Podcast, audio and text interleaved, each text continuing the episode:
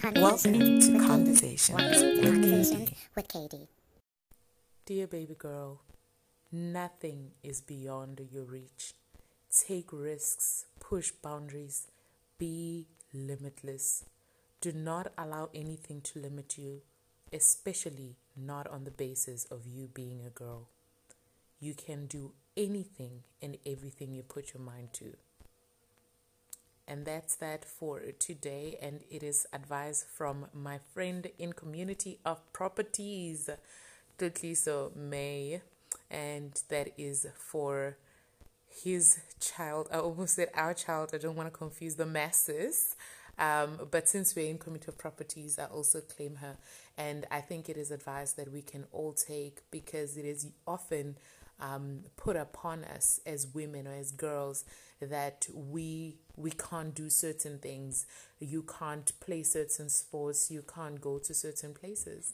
But who said that? And my brother just said you can't sit a certain way just because you're a girl. But like based on what, right? But I also want to affirm that, like, be yourself. Be the best version of you. Don't be like a guy. Don't. Th- I hate the advice. Act like a lady and think like a man. No, act like a lady and think like a lady, um, because that's who you are. Let that be within who you are. Like Lisa said, push the boundaries. Take risks. Don't say, "Oh, I can't do this because I'm a girl," or "I can't go there," or "I can't do that." Do what is natural for you because you are the only version of you that will ever exist. And I mean, nothing should ever not be reachable just because you're a girl. That doesn't make sense. Not in 2020. Be you, sis. Do not allow anything to limit you. Yeah, and thank you. And that um, concludes week two, basically, but week one, because this is the first full week we've had.